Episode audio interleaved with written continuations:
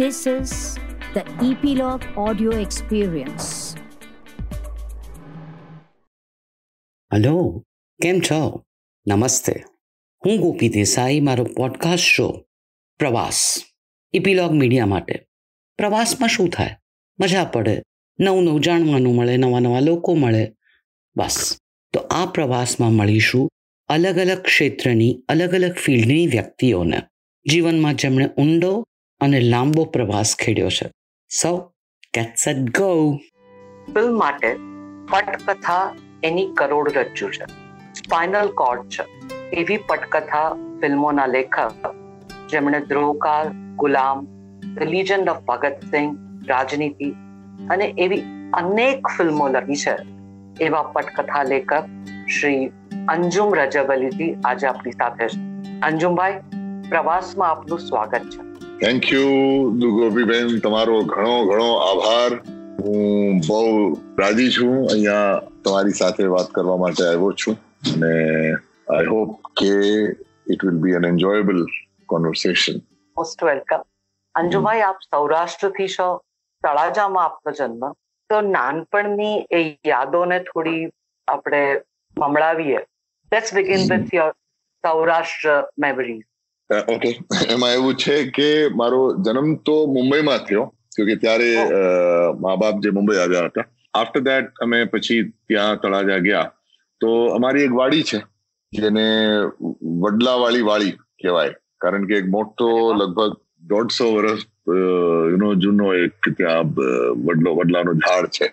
તો બાપુ જે હતા એવી રીતે જોઈએ તો થોડા ઘણા મુંબઈમાં ભણેલા. આઈ મીન કોલેજનો એક વર્ષ કર્યો હતો. એન્ડ માતાજી પણ હતા અમ્મા. એ ગ્રેજ્યુએટ હતી. પણ એમાં એવું થયું કે પહેલેથી જે જમીન જે હતી વાડી જે હતી તો એ જે દેખરેખ જે કરતા હતા એ એમના કાકા મારા બાપાના કાકા એ ગુજરી ગયા અને કોઈ આ એ લોકો બે ભાઈઓ અને ત્રણ કઝિન હતા તો કોઈ તૈયાર નહોતો ત્યાં જવા માટે. તો બાપાએ કીધું કે ભાઈ હું જઈશ. કારણ એ લોકો પણ ત્યાં જ એ લોકોની પેદાઈશ પણ ત્યાં જ હતી. તો અમે મૂળ તો કાઠિયાવાડના જ છીએ. અને તમે જો મને પૂછો કે ક્યારથી અમે કાઠિયાવાડમાં છીએ, તો હમણાં તમને હું ગણાવી દઉં કે આખી જે અમારી જે પેઢી દર પેઢી હતી, તો મારું આખું નામ જો તમે જુઓ તો ઇટ ઇઝ અંજુમ, યાકુબ રજબલી વલી મહમદ દેવજી, પ્રધાન, ધનજી, ભાયા, ભીમ, મોરાર, દશરથ. એટલે અગિયાર પેઢીથી અગિયાર બાર પેઢીથી એટલે મને યાદ છે કે અમે ત્યાં ના હતા. તો મેં મૂળ કાઠિયાવાડી પોતાને ગણીએ. એમાં તકલીફ એવું પણ થાય કે ઘણી વખત આજે પણ કોઈ મળી જાય અને કોઈ મને કહે કે અચ્છા તમે ગુજરાતી છો. તો તો તરત મારા મોઢામાંથી નીકળે કે નહીં ગુજરાતી નહીં હું કાઠિયાવાડી છું. કારણ કે અમે જયારે મોટા થતા હતા નાનપણમાં પણ તો હંમેશા કાઠિયાવાડ ને એક સેપરેટ સૌરાષ્ટ્રને એક સેપરેટ રીજન માનવામાં આવતું. તો એ કોઈ જાતો ત્યાંથી જો ખેડૂત ત્યાં કોઈ પણ ગામ અમારા ગામડાથી અગર જો આવે અમદાવાદ કે બરોડા, તો કોઈ પૂછે કે ભાઈ ક્યાં ગયા ભાઈ? તો ભલે તો ગુજરાત ગયા છે. તો ત્યારથી એક એક ભાષામાં પણ એવું આવી આવી ગયું કે ભૈયા અમે કાઠિયાવાડી છીએ. તો નાનપણમાં તો અમે વાડી ઉપર હતા. તો આ ગુજરાતી પણ જે પણ શીખેલી મેં. કારણ કે ઘરમાં અમે હિન્દીમાં વાતો કરતા પણ હિન્દુ હિન્દી એટલે ઓલી બંબઈ હિન્દી હોય ને બેઠેલા છે ખડેલા છે તો કારણ કે અમે છીએ ખોજા. અને ખોજા લોકોની હિન્દી જે હોય એટલી બધી પાકી ના હોય. તો તો ત્યાં જે ગુજરાતી જે મેં શીખી દેટ વોઝ ફ્રોમ જો ખેડૂત જે હતા અમારા વાડી ઉપર જે કામ કરતા આજુબાજુના જે હતા તે લોકોની સાથે ગુજરાતીમાં હું વાત કરતો એટલે હમણાં પણ જે ઉચ્ચાર જે છે એ એ ઓલો થોડુંક એક એક શું આપણે કહીએ દેશી ટાઈપના ઉચ્ચાર આવે કે ભાઈ સ ના કહું હ કહું. એટલે અમે સમજ્યા તમે કોઈ દિવસ મારા મોઢામાંથી મોઢામાંથી ના નીકળે. ઇટ ઓલવેઝ સમજ્યા તમે તમને ખબર પડે છે? શબ્દોને ટૂંકા કરી દેવા. તમને ખબર પડે છે એવી રીતે ના કહેતા હોય તમને ખબર પડે છે? તો એ જ મારી ભાષા થઈ ગઈ નાનપણમાં. બહુ ત્યારે તો મીન વાડી ઉપર તો તમે તમે વિચાર કરી શકો કે ભાઈ આ કેવી રીતે બધું ખુલ્લું હતું અને હરિયાળી અને ઓલા ખેડૂતોના બધા બચ્ચાઓ હતા તો અમે ખૂબ મળીને રમતા હતા and it was very nice અને પછી એવું થયું કે જયારે ભણવાનો સમય આવ્યો ઓબ્વિયસ બાપાને એક ચિંતા થઈ કે ત્યાં તળાગામાં તો એક નિશાળ હતી. પણ દેટ બાપાને લાગ્યું કે ભાઈ આ અંગ્રેજી મીડિયમ હોય તો વધારે સારું અને યુ નો થોડા સા ઓપોર્ચ્યુનિટી મળે વગેરે વગેરે. તો અમને પછી હું લગભગ ચાર વર્ષનો હતો ત્યારે મુંબઈ અમને મોકલી દીધા. તો મુંબઈમાં અમારા કાકા રહેતા હતા દાદીમા હતા ભાઈ હતા. તો એ લોકોની સાથે અમે રહેતા. અને ખાલી જયારે રજા પડતી તો અમે વયા જતા તળાજા. અને we to really look forward to that Talaja એટલે વાડી. વાડી એટલે મતલબ ફેન્ટાસ્ટિક એકદમ ફૂલ ફ્રીડમ બહુ મજા આવતી.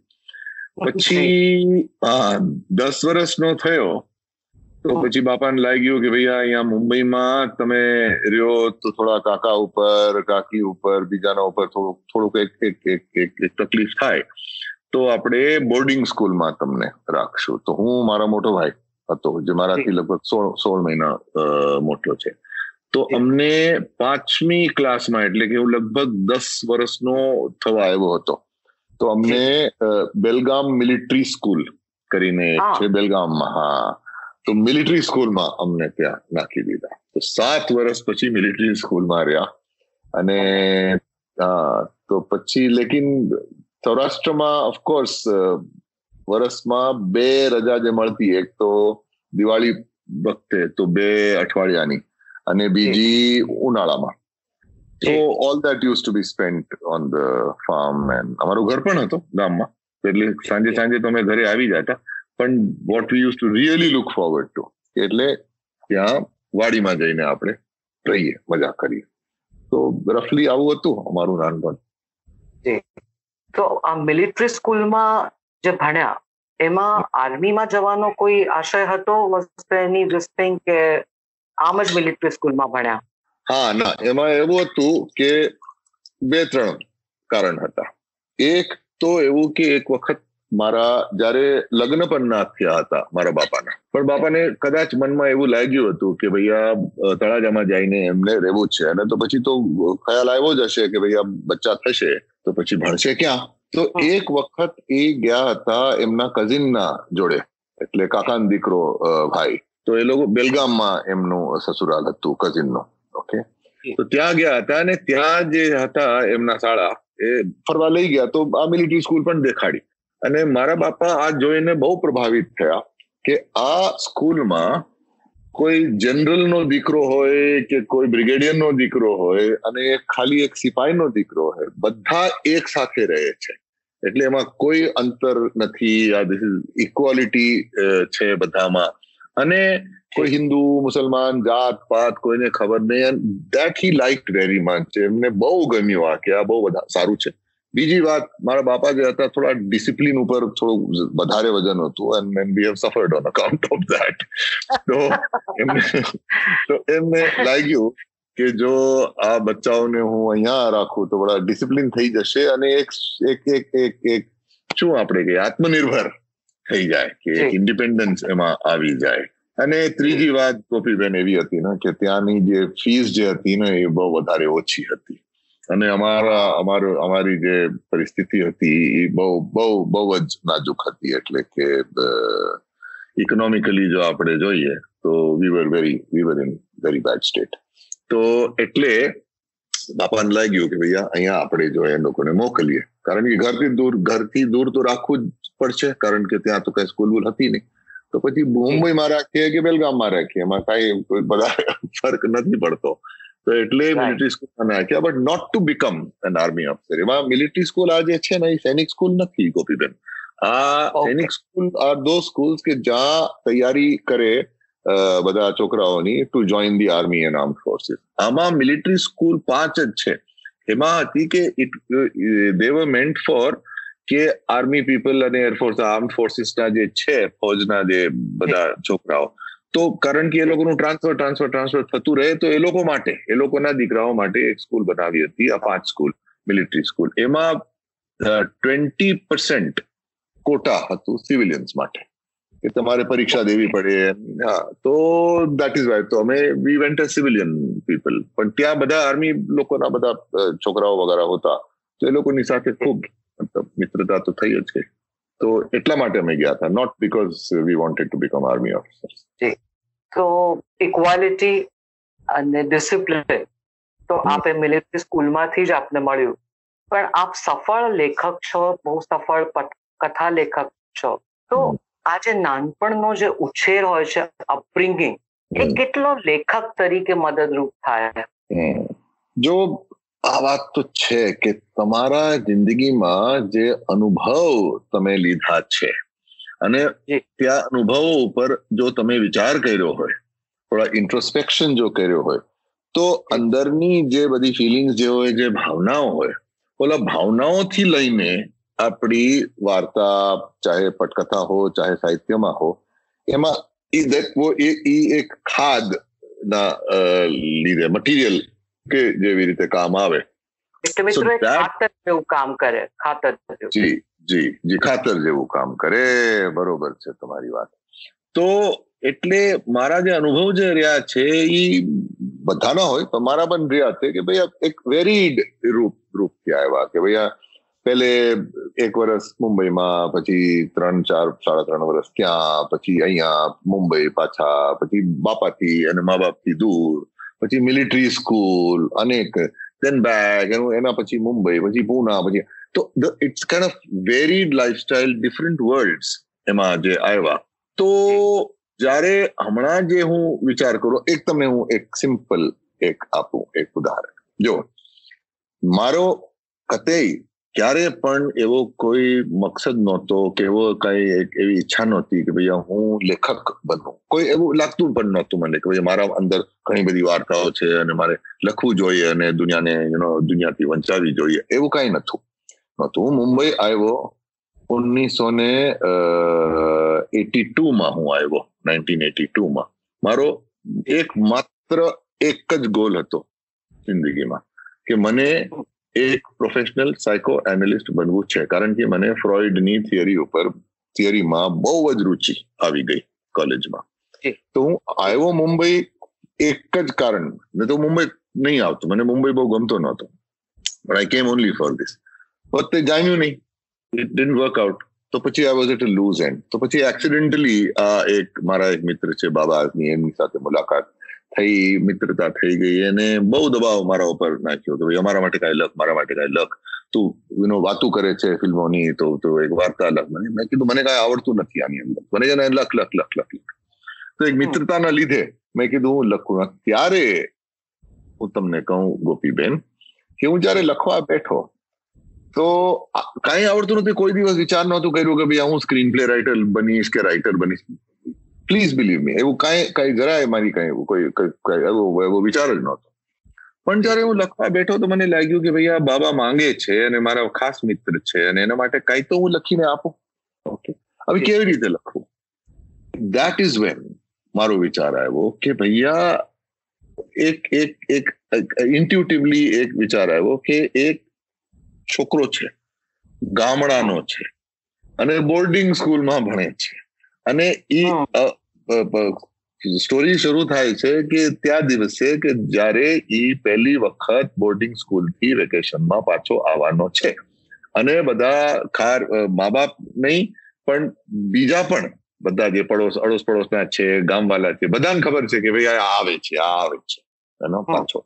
એન્ડ એક એટમોસ્ફિયર જો અહીં જ્યારે લખવા લાગ્યો હું પહેલો પન્નો લખ્યો ત્યારે મને એ ખ્યાલ આવ્યો કે આ તો ભાઈ આ તમારું અનુભવેલું છે.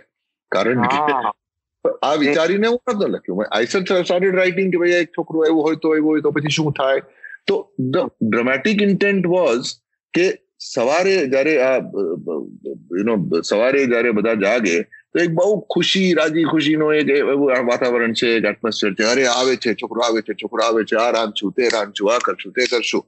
અને by the time the boy comes કે એટલે લગભગ સાંજના સાડા ચાર વાગે આવે પહોંચે એની રેલગાડી ત્યાર સુધી તો બધું ઊંધું થઈ ગયું છે. So it turns into a tragedy this was my thought હવે એમાં થોટમાં અનુભવ જે ભરવાનું હતું એ અનુભવમાં હું તમને આ કહું છું કે મારા જે જજ્બાત હતા મારા જે અનુભવ હતા what did I feel while coming back મારા મા બાપ શું અનુભવતા હતા? ત્યારે ગામડામાં કઈ રીતે વાતો ચાલતી? દરે આયુષ અંજુમ આવે છે મારા મારા ભાઈનું નામ છે આયુષ તો આ એકદમ ફિક્સ થઈ ગયું. અરે તો આજે તો આય અંજુમ આવવાના છે આય સંજુમ આવવાના છે આય અંજુમ આવવાના છે. And it use to be there the entire the village use to be waiting for us કે ભાઈ આ લોકો આવશે.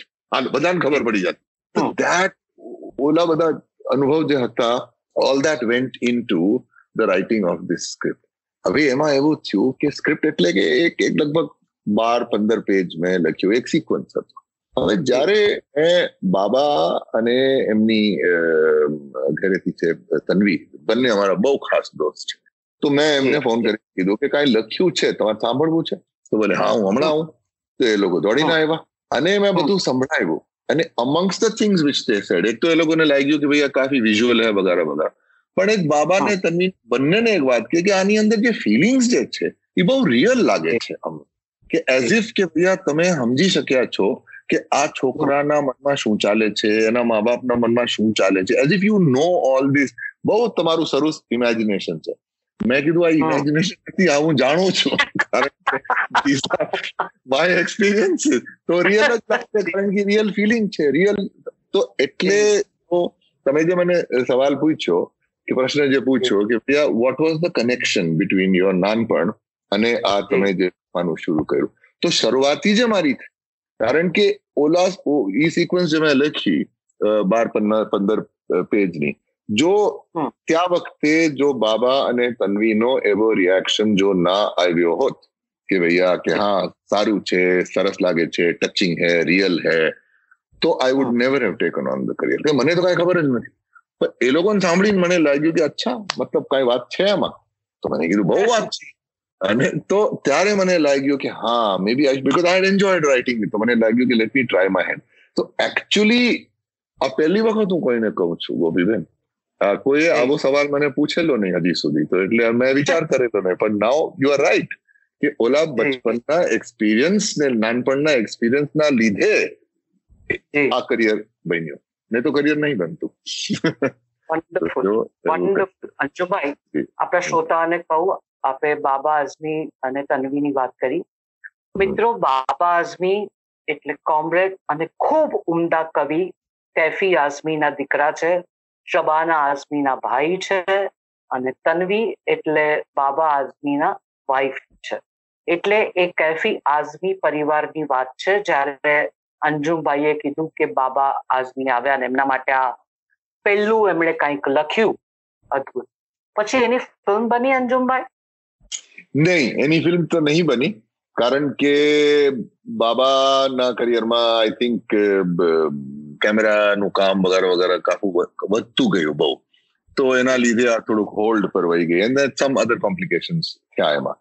પણ તો ઓલી ફિલ્મ તો રહી ગઈ. ફિલ્મ એટલે કે સિક્વન્સ જ લખ્યું હતું અને પછી એના લીધે, એના ઉપર મેં લગભગ વીસ, પચીસ પેજીસ વધારે લખ્યા. પણ then because of my interest જ્યારે મારી મુલાકાત અગેન બાય એક્સિડન્ટ આ બાબાની સાથે જે મિત્રતા થઈ ને તમે જો પછી જો મને વિચાર પૂછશો તો હું તમને કહીશ. પણ તે પણ how accident accidental it was પણ એના પછી એક કોઇન્સિડેન્ટલ રીતે આ આપણે મુંબઈમાં હતી ને એક સામોવાર સામોવાર કરીને એક રેસ્ટોરન્ટ તમને યાદ છે આપણે જહાંગીરાટ આર્ટ ગેલેરી પાસે હા. તો ત્યાં હું બેઠેલો એક મારો મિત્ર છે રફીક બગદાદી સાથે જે બહુ સારા મિત્ર છે. તો ત્યાં ગોવિંદ નિહાલાની આવ્યા. કઈ કામના લીધે. તો મેં જોઈને મેં હું ઓળખી ગયો મેં કીધું કે આ તો ગોવિંદ નિહાલાની લાગે છે. તો રફીકે મને કીધું તારે મળવું છે? મેં કીધું ચોક્કસ મળવું છે મને. તો ગોવિંદને બોલાવ્યો. તો ગોવિંદ આવીને બેઠ્યા અને અમે વાતચીત શરૂ થઈ. અને વી સ્ટાર્ટેડ વાઇબિંગ વેલ ટુગેધર અને એને હી આસ્ટ મી કે તમે શું કરો છો? મેં કીધું આમ તો હું બિઝનેસ ઇન્ડિયામાં કામ કરું છું. પણ તમને સાંભળીને થોડુંક ઓલું લાગશે ઇન્ટરેસ્ટિંગ લાગશે કે I have started my hand I am trying my hand કે ભાઈ હું થોડુંક સ્ક્રિપ્ટ લીખવાના, લીખવાનો પ્રયત્ન કરું છું. હજી શીખું છું, મને કાંઈ સમજ નથી પડતી તો હું ટ્રાય કરું છું. મને બહુ મજા આવે છે એમાં લખવાનું. તો મને કે તમે આવીને મને મળશો? મેં કીધું, હા, હું આવીને મળીશ. તો મળ્યો, વાતચીત થઈ, એમને મને એમની એક સ્ક્રિપ્ટ આપી. સ્ક્રિપ્ટ એટલે એક ફર્સ્ટ ડ્રાફ્ટ હતો. કે આ થોડુંક હું અટકેલો છું મને ખબર નથી પડતી કે માં શું પ્રોબ્લેમ આવે છે. પણ કઈ આવે છે એટલું જામતું નથી. તો તમે જરા જોશો.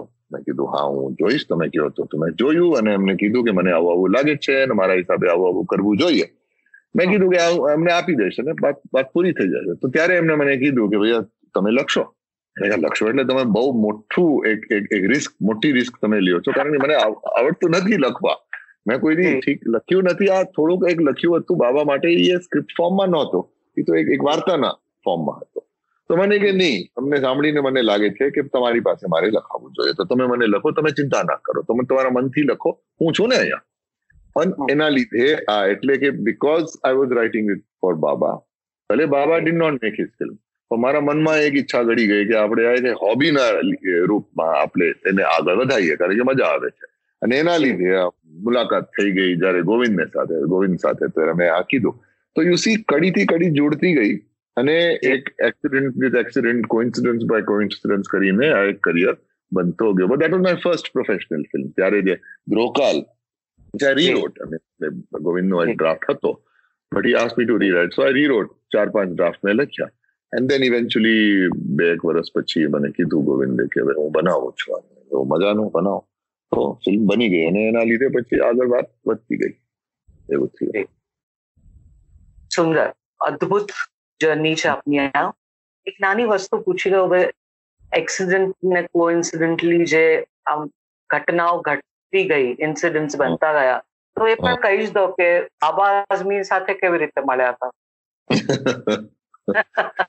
એમાં એવું થયું કે બહુ એક એક સ્વીટ અકાઉન્ટ છે. એમાં એવું થયું કે મારી વાઈફ અને હું બહુ બંને અમે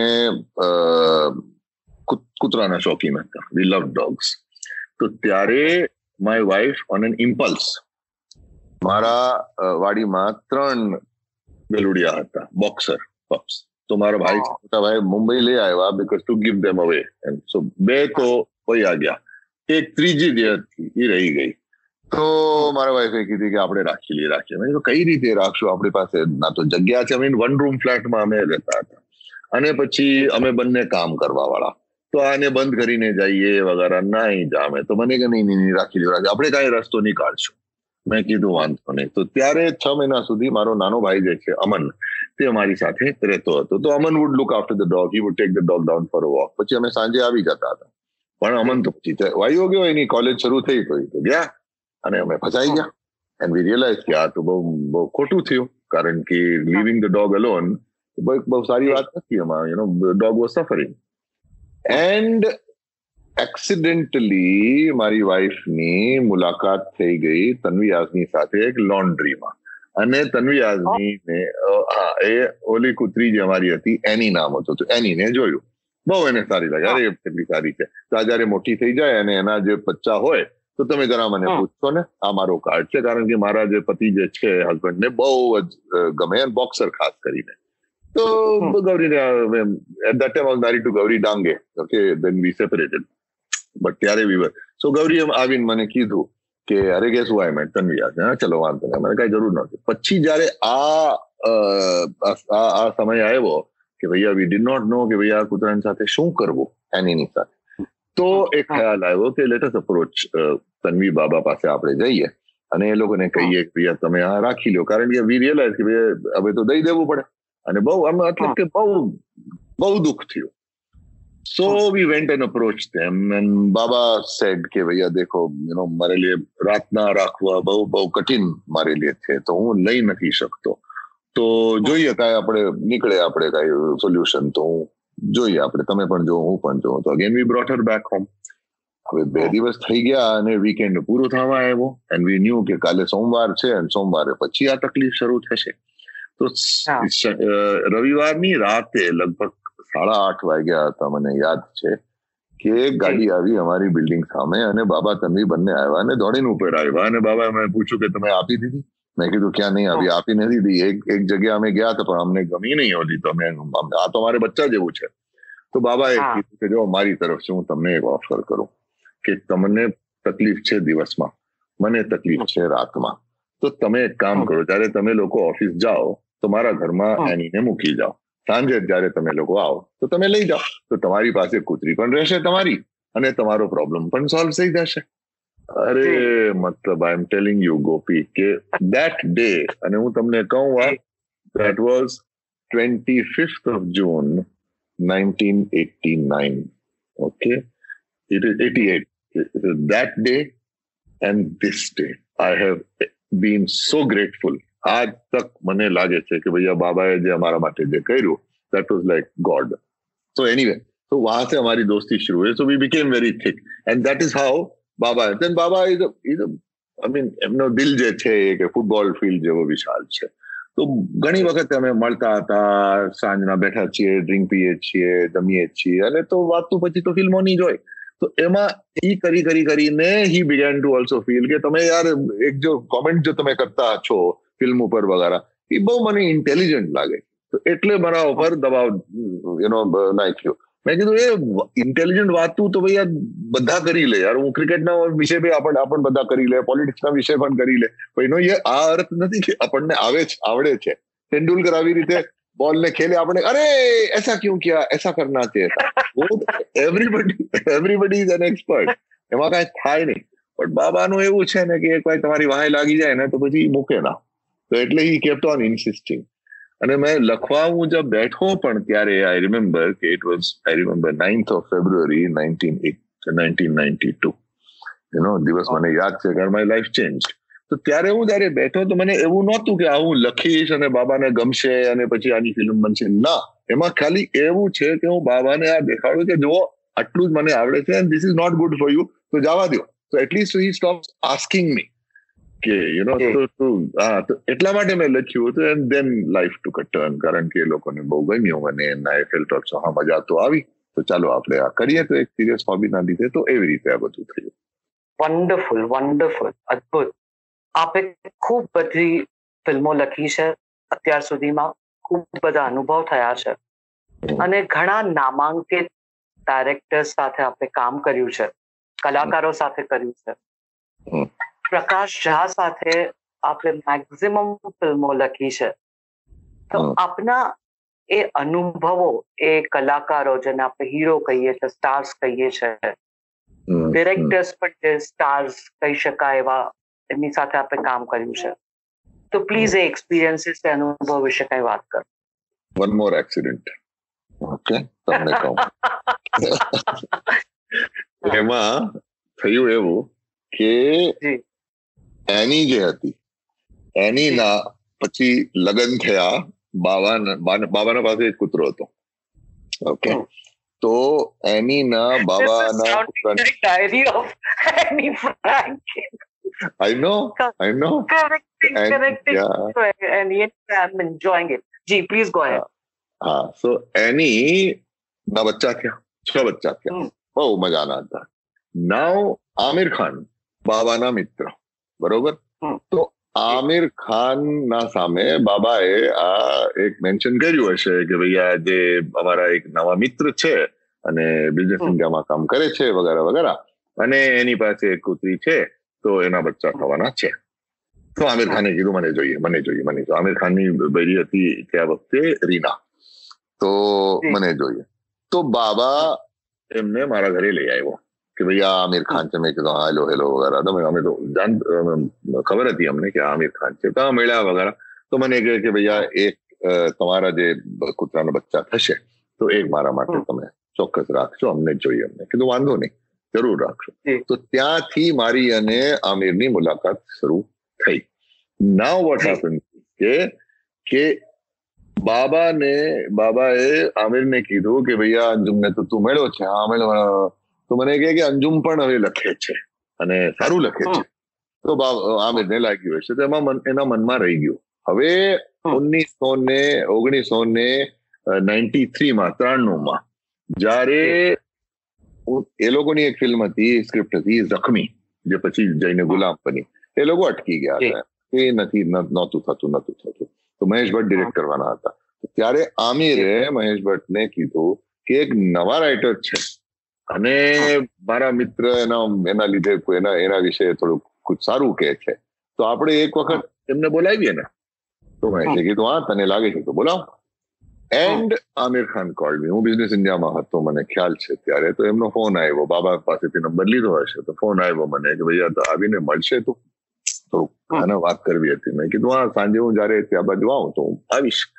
So I went and met them ત્યાંથી લઈને એ લોકોને મને કીધું કે ભૈયા અમને આ એક ફિલ્મ છે બનાવી છે પણ અટકી ગયા છે સ્ક્રિપ્ટમાં તો તમે તમારા રીતે તમે જો આ કરી શકો તો મેં સ્પષ્ટ કીધું આ છે મેં સ્વતંત્ર રૂપથી કઈ મેં લખ્યું નથી કારણ કે દ્રોકાલ વોઝ અ રીરાઇટ તો મને કઈ વાંધો નહીં I Mahesh told me I have a good feeling so you right so they told me of course કે ભાઈ આ લોકો એક ઓન ધ વોટરફ્રન્ટ કરીને એક બહુ મજાની ક્લાસિક હોલીવુડ ફિલ્મ છે મને કીધું કે આને અડેપ્ટ કરવું છે. મેં કીધું આ તો બની ગઈ છે ફિલ્મ તો મને કે નહીં પણ આપ તમે તમારી રીતે લખો. અને ત્યાં વખતે ગોપીબેન આવું બધું ચાલતું હતું. અને હું પણ મેં પણ હા કહી દીધી. મને મને લાગ્યું કે ચલો આવી રીતે કરે છે તો આવી રીતે કરીએ આપણે.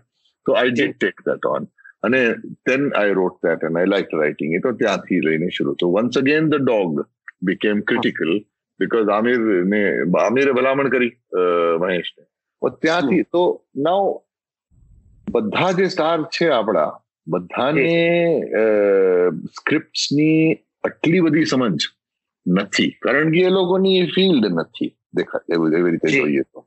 અને they rely on the script and they rely on the director director જે રીતે ઇન્ટરપ્રેટ કરીને એ લોકોને કે એ પ્રમાણે એ લોકો. કરે now there are some like Aamir was very interested in script એની સાથે બહુ ડિસ્કશન હોતા હતા. બહુ થતા બહુ આર્ગ્યુમેન્ટ્સ પણ જબરદસ્ત હતા એમાં લીધે. ગુલામની વાત કરું છું. ઓકે અને ગુલામ ડીલે થતી ગઈ કારણ કે Aamir wanted to do it in at a stretch અને એનું કામ થોડુંક હજી પૂરું નથી થતું એટસેટ્રા એટસેટ્રા તો એના લીધે this it got a bit delayed તો એમાં ઘણો બધો વખત મળ્યો કે where we would meet and we would talk about it so I appreciated his intelligence કે બહુ વિચાર કરીને એના જવાબ આવતા એના જે સજેશન્સ પણ હતા. We differed a lot and so therefore he was also એ પણ બહુ જિદ્દી છે અને હું પણ બહુ જિદ્દી છું. તો એના લીધે it ended in some arguments and stuff like that પણ છતાંય આઈ ડીપલી એપ્રિશિએટ મને લાગ્યું કે ભાઈ એટલીસ્ટ ધ્યાનથી વિચાર કરીને આ માણસ સ્ક્રિપ્ટના ઉપર ડિસ્કશન કરે છે which is a good thing which is always very gratifying પછી વાત વધતી ગઈ પણ ધીસ એક્સપેક્ટેશન મને હતું કે ભાઈ બધાની સાથે એવું થશે. બધાની સાથે તો એવું થતું નહોતું. બીકોઝ અમુક એવા હતા કે આપણે સંભળાવા જાઓ સ્ક્રિપ્ટ કે અહીંયા મુંબઈમાં તમને ખબર છે કે નરેશન બહુ ચાલે છે. જે બહુ ત્યારે તો કોક જ કોઈ કોક કોઈ પણ કોઈ વાંચતો નહોતો.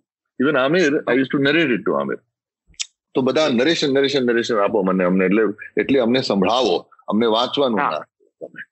તો એક તો ચલો મેં માની લીધો કે ચલો અને મને મજા પણ આવતી એની અંદર કે આપણને થોડુંક એક પરફોર્મ પરફોર્મ કરવાનો એક એક અવસર આપણને મળે કે આવી રીતે બોલો એક્ટર કરશે આવી રીતે કરશે તો you feel good about that પણ એમાં થયું એવું કે ઘણા બધા સ્ટાર પાસે તમે જાઓ અને ત્યારે મને કહેતા કે ભાઈ તમે કામ કરો આખી સ્ક્રિપ્ટ મને ના સંભળાવો તમે.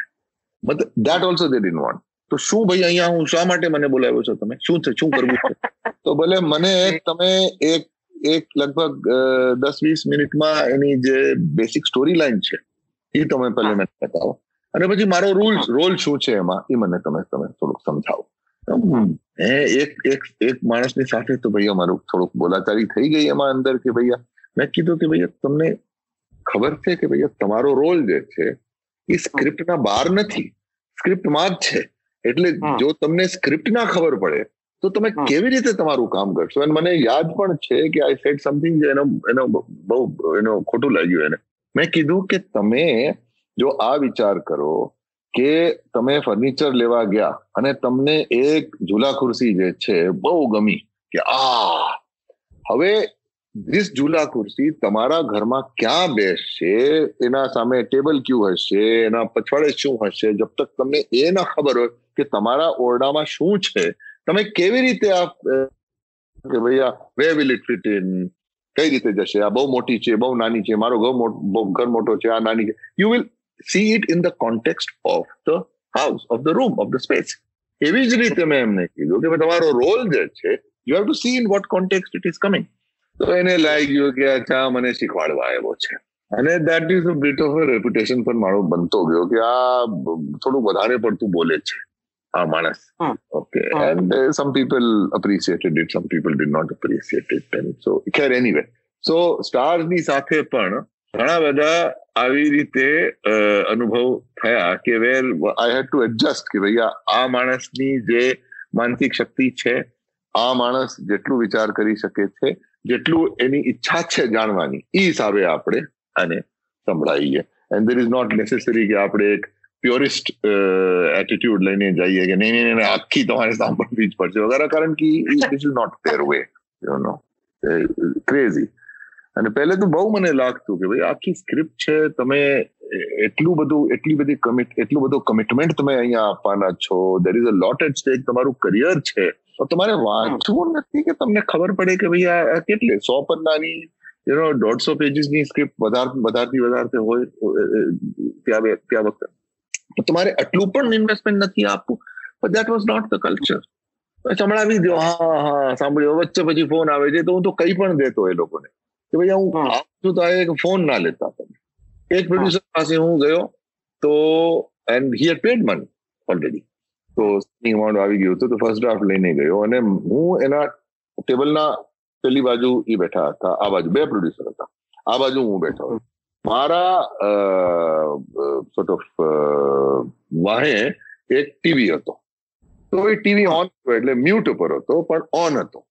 અને વારંવાર કે ટ્રેલર વેલર આવતા હોય પ્રમોશન તો એ લોકોને પણ એક એક ઈચ્છા હોય જાણવાની કે ચાલ નવું કયું કયું ટ્રેલર આવ્યું છે, એ લોકોની ફિલ્મ કેવી રીતે બને છે what what and recurrently I started going that and I to actually shut my file ત્યારે તો કમ્પ્યુટર નહોતો ફાઇલ બંધ કરીને મેં કીધું. મેં કીધું, તમારે ઓલું જોઈ લેવું છે ને, તો તમે જોઈ લો ને. તો પછી આવીશ પછી વાત કરશું તો એ લોકોને બડું ખોટું લાગ્યું કે ભાઈ આ રાઇટર આવે છે ને આવી રીતે વાત કરે છે મેં કીધું તો ભાઈ તમારે સાંભળવું છે કે નથી સાંભળવું કારણ કે તમે મને પૈસા ભલે આપ્યા છો હું માનું છું તો આ માલ જે છે આ મારો માલ છે હજી મેં માલ તમને આપ્યો ને તો મારો માલ જે છે હું તમને સંભળાવવા માંગુ છું તો આવી રીતે તમે જો કરો તો મને સારું નથી લાગતું આઈ ફીલ કે થોડા ઇન્સલ્ટિંગ છે આવું એટલે તમે આપ તો બહુ ગુસ્સા હો જાતે અચ્છા मैं गुस्सा नहीं हो रहा हूँ सीधी सी बात એક પ્રોફેશનલ કામ કરને હું અહીંયા આવ્યો છું. તો તમે પ્રોફેશનલ રીતે તમે સાંભળો ને યાર. ના તો તમારી પાસે સમય હોય ત્યારે મને કે હું આવીશ. હું ક્યાં તમને ના પાડું છું કે હમણાં ને હમણાં જ સાંભળો. આ સમય ફિક્સ થયો હતો કારણ કે તમને પણ આ સમય જામ્યો અને મને પણ જામ્યો. તો તમે હા પાડી હતી. તો પછી તમે સમય કાઢો થોડા સા એક કલ્ચર જે હતું કે સ્ક્રિપ્ટ ના લીધે એ લોકો બડા બહુ ઢીલા હતા ત્યાં વખતે. જો સ્ટાર મારી મારી જગ્યાએ જો સ્ટાર બેઠો હોય ને કે કોઈ મ્યુઝિક ડિરેક્ટર બેઠો હોય ને તો કદાએ થોડુંક પણ એ લોકોનું ધ્યાન આ બાજુ ના જવા દે કે નહીં નહીં આપ બોલો કેસા કરને કા છે યે ડેટ હે વો ડેટ હે યે ટ્યુન હે વો ટ્યુન હે બિકોઝ એ લોકોને લાગતું હતું કે સ્ટાર મ્યુઝિક આ બે વસ્તુ છે અને પછી ડિરેક્ટર આ ત્રણ એલિમેન્ટ જો આપણે લઈએ તો આપણી ફિલ્મ બહુ સક્સેસફુલ અને બહુ સારી ફિલ્મ બને અરે પણ તમારી સ્ક્રિપ્ટ ક્યાં છે સ્ક્રિપ્ટ ક્યાં છે તમારી તો શું તમે બનાવવા માંગો છો તમને એક બીજો અનુભવ હું તમને કહું એક ફિલ્મ હતી. ઓકે નામ નથી લઈ શકતો કારણ એક ફિલ્મ હતી કે જ્યાં મને બોલાવ્યો હતો કે ભાઈ હા કે ભાઈ આવો તમે અને આપણે એનો એક એક પ્રોજેક્ટ છે તમારું નામ અમે સાંભળ્યું છે. Nobody Gopiben had seen my work ત્યારે એવું નહોતું મારી એક ફિલ્મ તો બહાર આવી નથી કે પહેલી ફિલ્મ આવી દ્રોકાલી પણ પૂર્ણ રૂપથી મારી નહોતી. અને પહેલી ફિલ્મ જે ગુલામ જે છે એ આવી ઓગણીસો ને નાઇન્ટી એટમાં અને હું લખી રહ્યો હતો ફ્રોમ નાઇન્ટીન નાઇન્ટી ટુ તો છ વર્ષમાં ઘણા બધા ઓફર્સ આવ્યા. કોઈ એ એ માગ્યું નહીં કે ભાઈ તમારું લખેલું કામ જરા મને દેખાડો તો ખરી. ગમે તમે લખ્યું હોય. ભલે આ બનતી સ્ક્રિપ્ટ ના હોય પણ તમે લખ્યું તો દેખાડો. તમને ખબર તો પડે કે તમને લખવાનું આવડે છે કે નથી આવડતું. નો બડી આસ્ટ ફોર દેટ એક એક હવા એ ચાલે ને કે ભાઈ આ માણસ છે એ લખે છે હા. And we did not pay so much attention to script તો એક વખત મને બોલાવી દો કે ભાઈ આવે મોટી મોટા પ્રોડ્યુસર હતા. મોટો ડિરેક્ટર હતો અને મોટી ફિલ્મ હતી સ્ટાર વાર હતો. And they called me and they said કે ભૈયા, આવી આવી અમારો આઈડિયા છે અને આની ઉપર અમારે સ્ક્રિપ્ટ લખવી છે. તો અમારા સ્ટાર વાર બધા ફિક્સ થઈ ગયા છે. તો ક્યારે શૂટ તમારે કરવું છે? તો બોલે આવતા મહિના. આવતા મહિના, તમે કેટલું લખ્યું છે? હજી કઈ લખ્યું નથી. તમારે આવતા મહિના કરવું છે. એટલે તમારી પાસે કેટલા દિવસ છે? મેં ગણ્યા. તમારી પાસે હાથમાં સત્યાવીસ દિવસ છે. સત્યાવીસ દિવસમાં તમને શૂટિંગ ડ્રાફ્ટ જોઈએ છે. તમને કઈ ખ્યાલ છે કે ભાઈ આ સ્ક્રિપ્ટ લખવામાં કેટલો સમય લાગે છે? એમાં જો તો એમાં વાંધો નહીં. પછી તમે જેમ જેમ જેમ ફિલ્મ બનતી જાય એવા તમે લખતા જજો. એમાં કઈ અમને વાંધો નથી. એ કીધું વાંધો નથી. કારણ કે ભૈયા પહેલે તમને નથી ખબર તમને નથી જોવું છે કે ભૈયા આખી ફિલ્મ શું છે પેપર ઉપર? તાકી એના એના હિસાબે તમે આ શૂટિંગ કરો. તો ભલે એમાં વાંધો નથી આ તો ચાલશે. તમે ચાર પાંચ સીન પણ અમને જો આપી દો ને તો કામ શરૂ થઈ જાય. કારણ કે અમારા ડેટ જે છે ને ડેટ પાકા થઈ ગયા છે. તો એ ડેટ્સ અમારે નથી. ડેટ ચાર ના ડેટ ડેટ્સ નથી મૂકવા. ડેટ્સ નથી મૂકવા. So everything was about star ને અહીંયા તમે ભૈયા બાંધી લ્યો તો કે સ્ક્રિપ્ટ થાય ના થાય એ જોયું જશે આપણે and to top it all મને કીધું કે જો તમે આવો જરા સ્ટુડિયોમાં અમે તમને ત્રણ સીન દેખાડીએ. હું ગયો સ્ટુડિયોમાં. અને એ લોકોએ ત્રણ સીન દેખાડ્યા. એન્ડ આ કીધું કે આ ત્રણ જે સીન છે આ અમારી ફિલ્મ જે બનવાની છે ને એના છે. તો કે એના છે એટલે કે તમે સ્ક્રિપ્ટ તો તમે મને કીધું કે નથી લખી. તો આ સીન કેવી રીતે કેવી રીતે શૂટ કર્યું? તો મને કે ને આવું કંઈક તો થશે. આવું અમને લાગે છે કે આવું કંઈક થશે. તો ક્યાં કે ડેટ મળી રહ્યા હતા અમને સ્ટાર અને હિરોઈન અને હિરોના તો અમે આ શૂટ કરી દીધું. અમારી પાસે એક અઠવાડિયો હતો તો અમે આ ત્રણ સીન શૂટ કરી દીધા છે. એટલે ગોપીબેન સેટ વેટ લગાડીને બધું લાઇટિંગ વાઇટિંગ બધો ખર્ચો કર્યો. બધો ખર્ચો કરીને. એન્ડ દે ડિન્ટ નો કે એ લોકોની બેસિકલી સ્ક્રિપ્ટ શું છે? અભી આ કલ્ચર હતો. જેમાં હું ગયો. એન્ડ આઈ વોઝ શોક્ડ હું આવ્યો એક એક એક એકેડેમિક ત્યાંથી એક સિરિયસ રિસર્ચ હું વાત કરું છું કે મને તો સાયકો એનાલિસ્ટ બનવું હતું. અને પછી હું જે જોબ પણ કરી રહ્યો હતો પહેલે એનજીઓમાં હતો centre for education and documentation સાત વર્ષ એટલે ઓગણીસો ને એટી એટ સુધી. પછી હું બિઝનેસ ઇન્ડિયામાં ગયો. તો દર ઇઝ અ સિસ્ટમેટિક વે કે ભાઈ ભાઈ આપણે કામ કરીએ છીએ પ્રોફેશનલ કામે યુ આર અકાઉન્ટેબલ ટુ તો એવી રીતે આપણે કામ કરી અહીંયા હું આવ્યો મેં કીધું હા તો એક એક આ ઇન્ડસ્ટ્રી તો નથી આ ઇન્ડસ્ટ્રી તો આપણે કહી નહીં શકતા ધંધો પણ નથી. આવી રીતે એ લોકો કરે છે. અને હું તમને કહું એ જ ફિલ્મમાં હું લખવા બેઠો. મને પૈસા પણ મળ્યા એક સાઇનિંગ અમાઉન્ટ વગેરે. લખતો હતો એક અઠવાડિયો થયો મારો કે એ લોકોએ મને બોલાવ્યો. શું થયું. ભાઈ? તો બોલે આ ફિલ્મ અમે નથી કરી શકતા. અરે ભાઈ તો કેમ નથી કરી શકતા? શું થયું આ વાર્તા તો? નીકળે છે એમાંથી? આ બધું સ્ક્રિપ્ટ નીકળશે આમાંથી? તો મને કે એમાં એવું થયું ને કે આ જે સ્ટાર અને હીરો અને હિરોઈન હતા ને એ લોકોનો એક પહેલે બોયફ્રેન્ડ ગર્લફ્રેન્ડ હતા. હવે એ લોકોનું બ્રેકઅપ થઈ ગયું. તો હવે અમે આ ફિલ્મ બંધ કરી દીધી કે આ લોકોને કઈ રીતે. અરે તો આટલો બધો તમે ખર્ચો કર્યો હતો. તો બોલે નહીં ભાઈ છે તો પ્રોફેશનલ વાત છે ને કે ભૈયા એ લોકો ભૈયા એ લોકો બોયફ્રેન્ડ ગર્લફ્રેન્ડ નથી. પણ કામ તો કરી શકે કે નહીં? આ તો એક્ટિંગ કરવી છે. ક્યાં આપણે કહે છે એ લોકોને કે ભાઈ આપણે રિયલી કરો એવું લવ સીન અને કિસીમ કોઠી જો બી તમારે કરવું હોય. એક્ટિંગ કરવી છે. તો બોલે ના ના શકે તો દેટ ફિલ્મ ગોટ ક્લોઝ અને હું તમને કહું લગભગ ત્યાં વખતે આરામથી હું તમને કહું લગભગ એક સવા કરોડ રૂપિયા એ લોકોના એમાં પડ્યા હતા. ત્યાં હું વાત કરું છું નાઇન્ટીન નાઇન્ટી ફોરની નાઇન્ટી ફોર. સમજ્યા તમે. તો એ આવી રીતે બધું હવે લબડધક્કા કામ ચાલતું હતું. તો ઘણા લોકોને આવું પણ લાગ્યું અને લોકોએ મને બોલાવ્યું કે અમે સાંભળ્યો કે તમે બહુ મેથોડિકલ છો. તમે બહુ સિસ્ટમેટિક રીતે કામ કરો છો બહુ પંક્ચ્યુઅલ છો બહુ રેગ્યુલર છો. એટલે તમે લખો. પણ નોબડી આસ્મી કે તમે લખો શું છો? તમે કેવી રીતે લખો છો? એ તો આપણે જોઈએ કે તમને લખવાનું આવડે છે કે નહીં. બટ ઇટ વોઝ ધીસ કે તમે બહુ મેથોડિકલ છો ને. એવું બધું ચાલતું હતું હવે. શું તમને હું કહું? વધારે કહીશ તો તમે યાર તો દાંત કાઢી કાઢીને હસી હસીને તમે પડી જશો, હું તમને કહું તો મિત્રો, હવે મને સમજાય છે. અંજુમભાઈ સ્ક્રીન રાઇટર્સ એસોસિએશનમાં ખૂબ ખૂબ દિલથી કામ કરી રહ્યા છે. એમણે એવું કહી શકાય કે એક ધૂણી ધખાવી છે કે રાઇટર્સને એમના હક મળે, એમના રાઇટ્સ માટે ઇન્ડિયન સ્ક્રીન રાઇટર્સ માટે. એમણે ખૂબ મોટું કામ કર્યું છે કે એમને પૈસા મળે, એમને લીગલ ઇસ્યુ થાય. હવે મને સમજાય છે કે એમની પાછળનો એ ઇતિહાસ છે, એમના અનુભવો છે આ શહેરના. આ ખૂબ સુંદર એ દિશામાં કામ કરી રહ્યા છો. અંજુમભાઈ આજે તમે એક મુવમેન્ટ શરૂ કરી છે. નવા રાઇટર્સ માટે એક્ઝિસ્ટિંગ રાઇટર્સ માટે. સ્ક્રીન રાઇટર્સ તો ઘણા આપણા બોલિવૂડમાં અદ્ભુત રાઇટર્સ રહી ચૂક્યા છે. મને લાગે છે આપ એક જ છો જેમણે આ મુવમેન્ટ રાઇટ્સ માટે હક માટે શરૂ કરી. Could you please talk about it હા એકદમ એવું નથી કે હું એક જ છું. And there are other people now also who have joined and so અમારો પ્રાયર ટુ યુ સર આપના પહેલા આપના પહેલા આ રીતે નથી યા હા શરૂઆત યા ઓકે હે- જો એવું નો એકચ્યુઅલી આ અનુભવ તો મારા રહ્યા હતા કે ભાઈ આ જે અહીંયા જે પ્રોફેશનલ કલ્ચર છે એ બહુ જ એવું છે કે બહુ એક અનઅકાઉન્ટેબલ રીતે છે અને તો મારા પોતા માટે તો I would be able to fight પહેલી વખત મને યાદ છે કે જ્યારે મેં કીધું કે આપણે એક કોન્ટ્રાક્ટ બનાવી લઈએ, એક એગ્રીમેન્ટ બનાવી તો પ્રોડ્યુસર હતો એ થોડોક થોડોક નારાજ થઈ ગયો મને કે તમને ક્યાં ભરોસા નથી મારા ઉપર? કે હું તમને કહું છું ને? જવાન આપું છું. મેં કીધું એવું નથી કે મને તમારા ઉપર ભરોસો નથી. મને મારી યાદદાસ્ત ઉપર ભરોસો નથી. કારણ કે એવું ના થાય કે છ મહિના પછી હું તમારી પાસે આવું ને કહું કે ના ના પણ આ તો ફી તો તમે આટલી કદી કીધી હતી. તો પછી અમારામાં આ બધું ગેરસમજૂતી બધું થઈ જાય વગેરે. તો એના લીધે. તો પહેલી વખત શરૂઆત થઈ હતી ત્યાં એટલે પછી મેં કીધું કે આ લીગલ હોવું જોઈએ. તો મને લીગલ એટલે સ્ટેમ્પ પેપર ઉપર? મેં કીધું આ સ્ટેમ્પ પેપર અરે ક્યાં વાત કર રહે વગેરે વગેરે.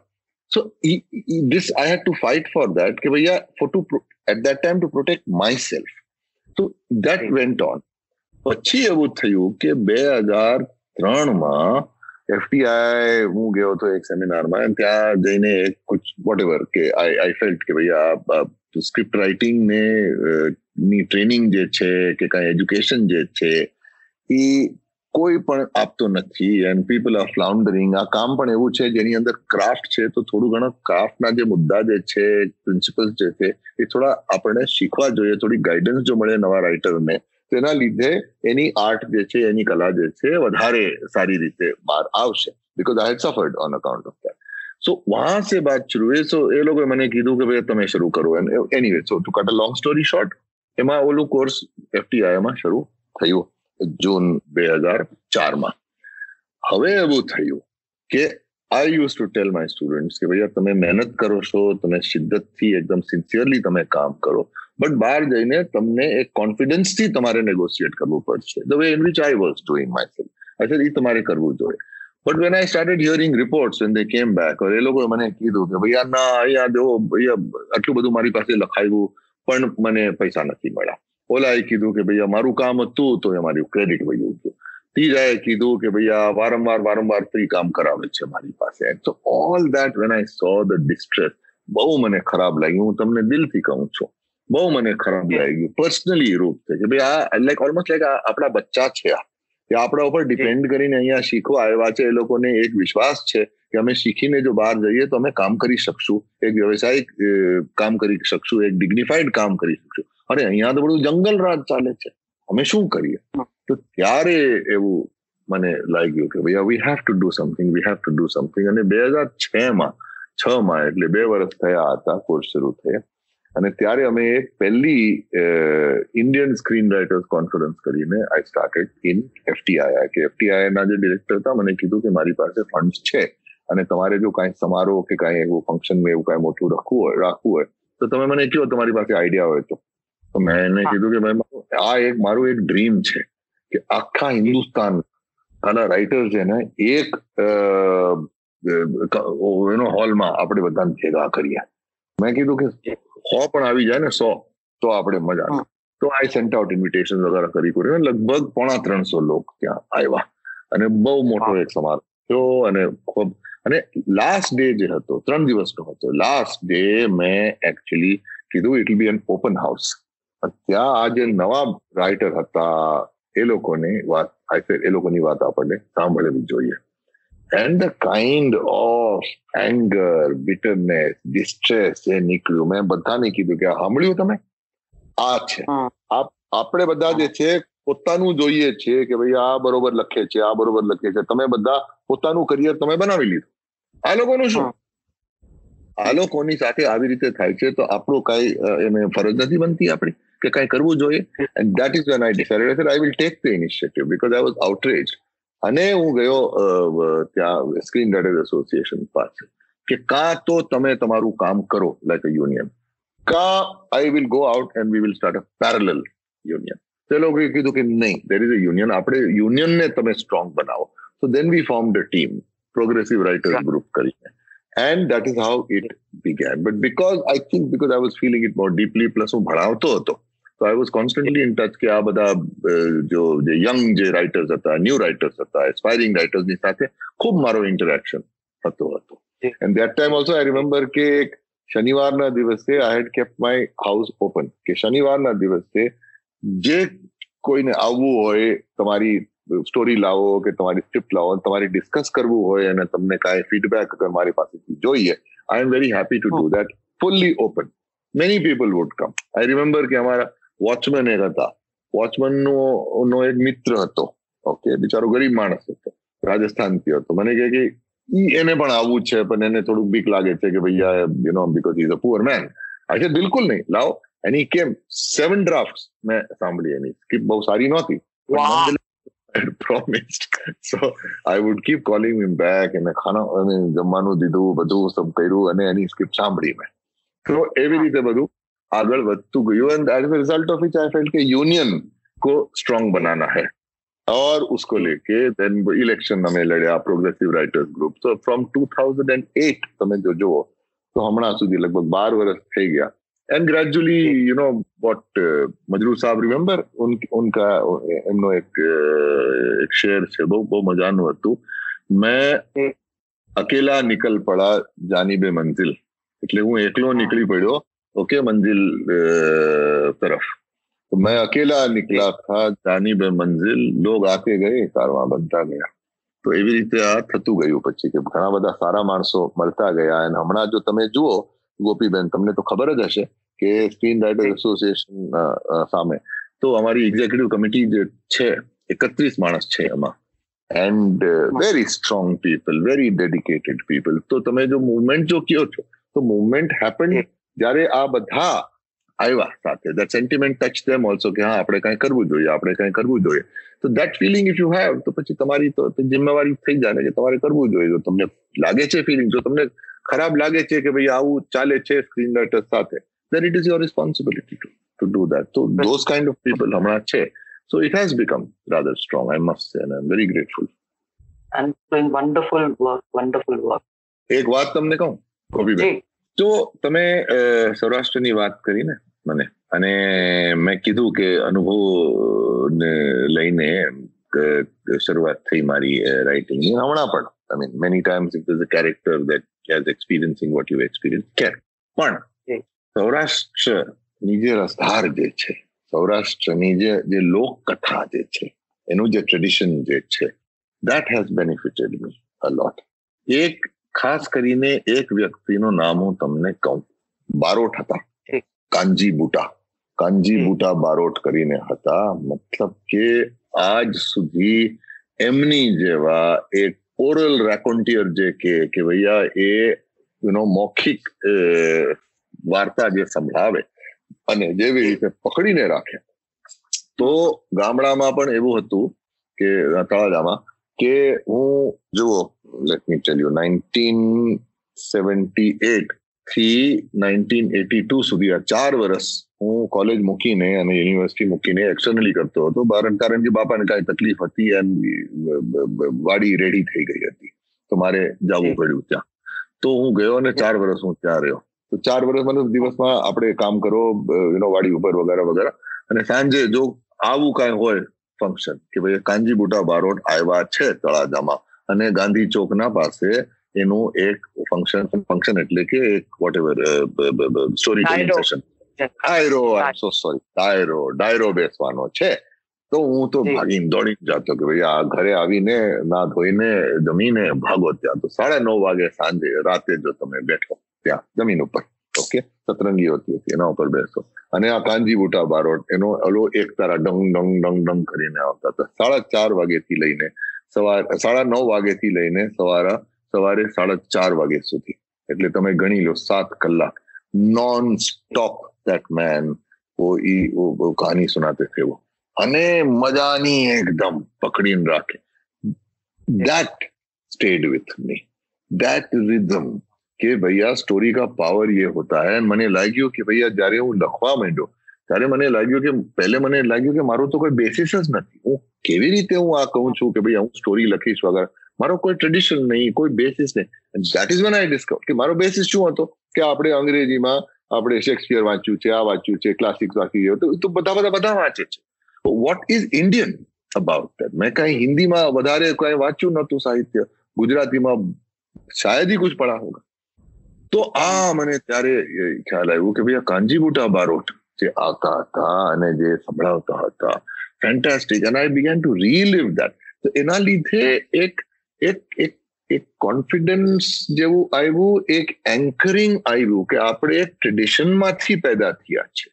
અને now you can be your unique self but the identification becomes કે હું સૌરાષ્ટ્રનો છું. અને સૌરાષ્ટ્રમાં જે લોકકથા છે this is the tradition so એટલે મેં પછી કેસેટ્સ નીકાળી કાઢી અને યુટ્યુબ ઉપર ગયો અને પછી ઝવેરચંદ મેઘાણીની જે ચોપડી જે છે સૌરાષ્ટ્રની રસાર દેટ તો આ બધા લીધે બધું જોઈને I felt that I belonged to a certain stream ને તો આઈ વોઝ મને લાગતું હતું હું તો એક લાવારીસ મહિના ફરું છું કે મારો કોઈ હા મતલબ નેરેટિવ તો કોઈ કલ્ચર જ નથી આપણો.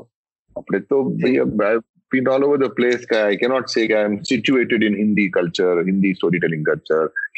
Here, I felt a sense of belonging.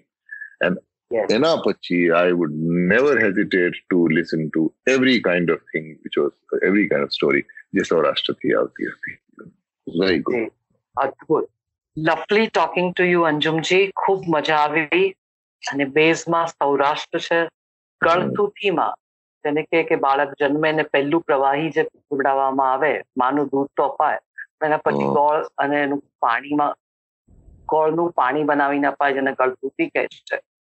એ સૌરાષ્ટ્ર છે અંજુમભાઈની અંદર આજે પણ જીવતો અને સુંદર લખી રહ્યા છે અંજુમભાઈ. Wish you all the best and lovely talking to you અંજુમભાઈ. ના ના થેન્ક યુ વેરી મચ અને મને બહુ સારું લાગ્યું ગોપીબેન, કે તમે જે જે પ્રશ્ન જે તમે પૂછ્યા, એના લીધે આઈ વિઝિટેડ માય મેમરીઝ આ બધી જે જે I again relived them so because you ask those question so truly thank you very much તમારો ઘણો બધો આભાર. એન્ડ જે લોક, આ સાંભળી રહ્યા છે, એ લોકોને માનો, મારો નમસ્કાર, મારો સલામ. અને you know I feel very nice about my my saurashtrian identity i have to say that yeah so yes. thank and you I, I i remember thanks to you and i thank annie also and i think i should name anu naam આપવું Pravas an accident truly, truly, truly. મિત્રો tuning in કરવા બદલ ખૂબ ખૂબ આભાર જો આપને episode ગમ્યો હોય તો કમેન્ટ કરો રેટ કરો અને સબસ્ક્રાઇબ કરો આપના ફેવરિટ પોડકાસ્ટ એપ ઉપર. લાઈક એપલ પોડકાસ્ટ ઉપર ગૂગલ પોડકાસ્ટ હબ ઉપર કાસ્ટ બોક્સ સ્પોટીફાય જીઓ સાવન ઉપર. જેથી you get notified when we come next stay tuned next episode માટે. ત્યાં સુધી આપ સૌ આપનું ધ્યાન રાખો, ખુશ રહો, મસ્ત રહો. એ મળીએ બક્કા પ્રવાસમાં.